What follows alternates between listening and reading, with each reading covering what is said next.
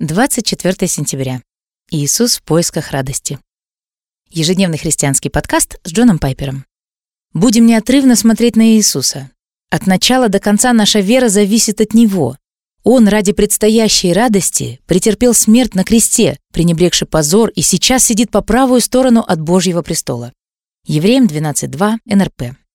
Давайте разберемся, противоречит ли пример Иисуса принципу христианского гедонизма. То есть, что любовь — это путь радости, и именно поэтому человеку надлежит выбрать ее, чтобы не испытывать разочарование от послушания всемогущему или раздражение от привилегии быть проводником благодати или унижения от обещанной награды.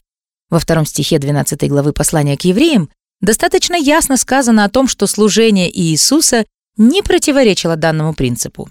Наивысший акт любви из всех когда-либо совершенных стал возможен потому, что Иисус искал величайшую, какую только можно представить, радость быть вознесенным одесною Бога в собрании искупленных людей. Он ради предстоящей радости претерпел смерть на кресте. Этими словами автор рассматривает дело Иисуса с другой перспективы, сопоставляя его со святыми, о которых говорится в 11 главе этого послания. Они настолько стремились к радости, которую им предложил Господь, и так были уверены в ней, что отказывались от временного греховного наслаждения. Евреям 11, 25. И избирали страдания ради того, чтобы следовать Божьей воле. Поэтому мы не будем противоречить Библии, если скажем, что в самый трудный час в Гефсимании Иисуса поддерживала надежда на радость, наступающую после креста. Это никоим образом не уничижает действительности величия Его любви по отношению к нам.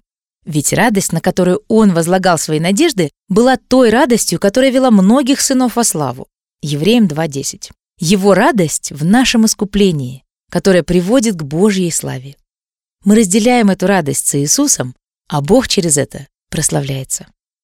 Данный христианский подкаст составлен на основе отрывка из книги «Жаждущие Бога», страницы 132-134.